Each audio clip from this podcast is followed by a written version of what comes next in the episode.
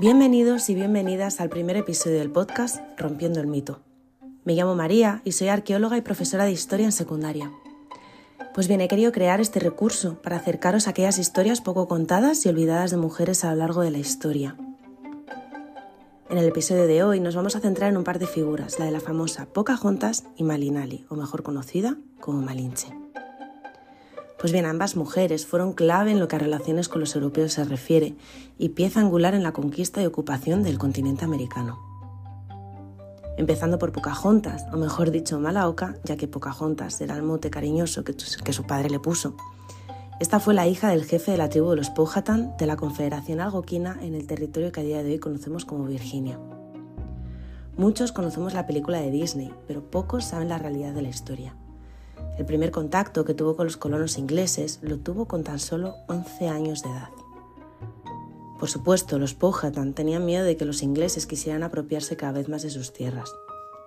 En un momento dado, en una performance llevada a cabo por los Powhatan, estos recrearon una especie de matanza hacia los ingleses y Malaoka interpretó el papel de Salvadora. Los ingleses en ningún momento pensaron que se trataba de una interpretación, como iban a saberlo, y tomaron en consideración la hazaña de Pocahontas como aliada y salvadora, quedando así sellada para siempre la relación de complicidad entre los ingleses con la joven niña. Asimismo, la historia de amor con John Smith es también inventada, ya que ésta acabó yéndose a Inglaterra por una enfermedad, y los escritos no hablan de que pudiera haber tenido una relación. Años más tarde, la joven indígena acabó por casarse con un colono llamado John Rolfe, a cambio de ser liberada de un secuestro que duró más de un año, como venganza hacia los indígenas por diversas trifulcas que tenían los colonos. Por supuesto, la rebautizaron y acabó por llamarse Rebeca y poco después migró a Inglaterra. El caso de Malinche es similar en cuanto al papel que ha tenido en la cultura popular y las malas lenguas hacia su figura. Nacida con el nombre de Malinali en la zona mexicana actual de Veracruz, fue vendida por su madre a los 10 años como esclava para poder así darle las tierras a los hijos de su nuevo marido. Fue vendida de amo en amo, lo que le supuso poder aprender el maya chontal, siendo el náhuatl su lengua materna.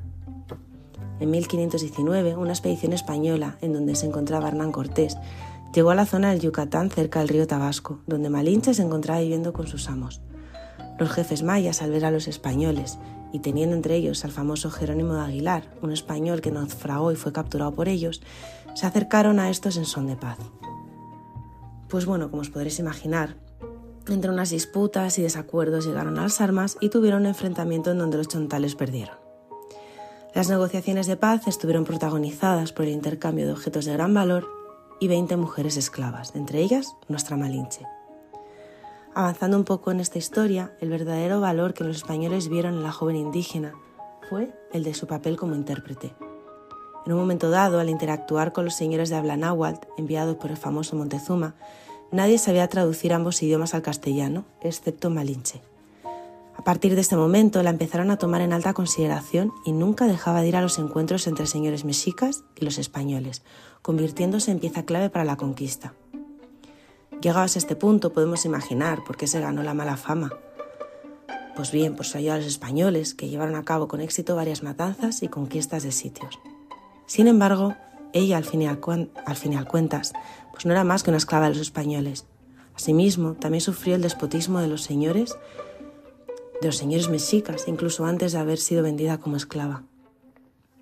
Laura Esquivel, en su novela Malinche, cuenta de una forma poética y en primera persona por primera vez la que podría haber sido la perspectiva de la muchacha, no dejando de ser en ningún momento la víctima tanto de su propia gente como de los españoles.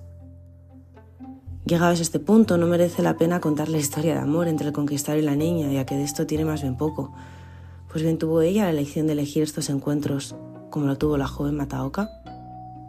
Debemos de dejar de romantizar historias que están llenas de abusos de poder y de crímenes, Sí, forman parte de la configuración de la historia y del pensamiento colectivo, pero no dejaron de ser niñas envueltas en un momento de la historia hostil, cambiante y muchas veces cruel. Pues bien, hasta aquí llega el episodio de hoy. Espero que os haya gustado y estaros atentos para los demás episodios que vendrán llenos de historias fascinantes de mujeres pues, que han sido olvidadas o que sus historias no han sido contadas como debieron ser. Muchas gracias por escuchar y buena tarde.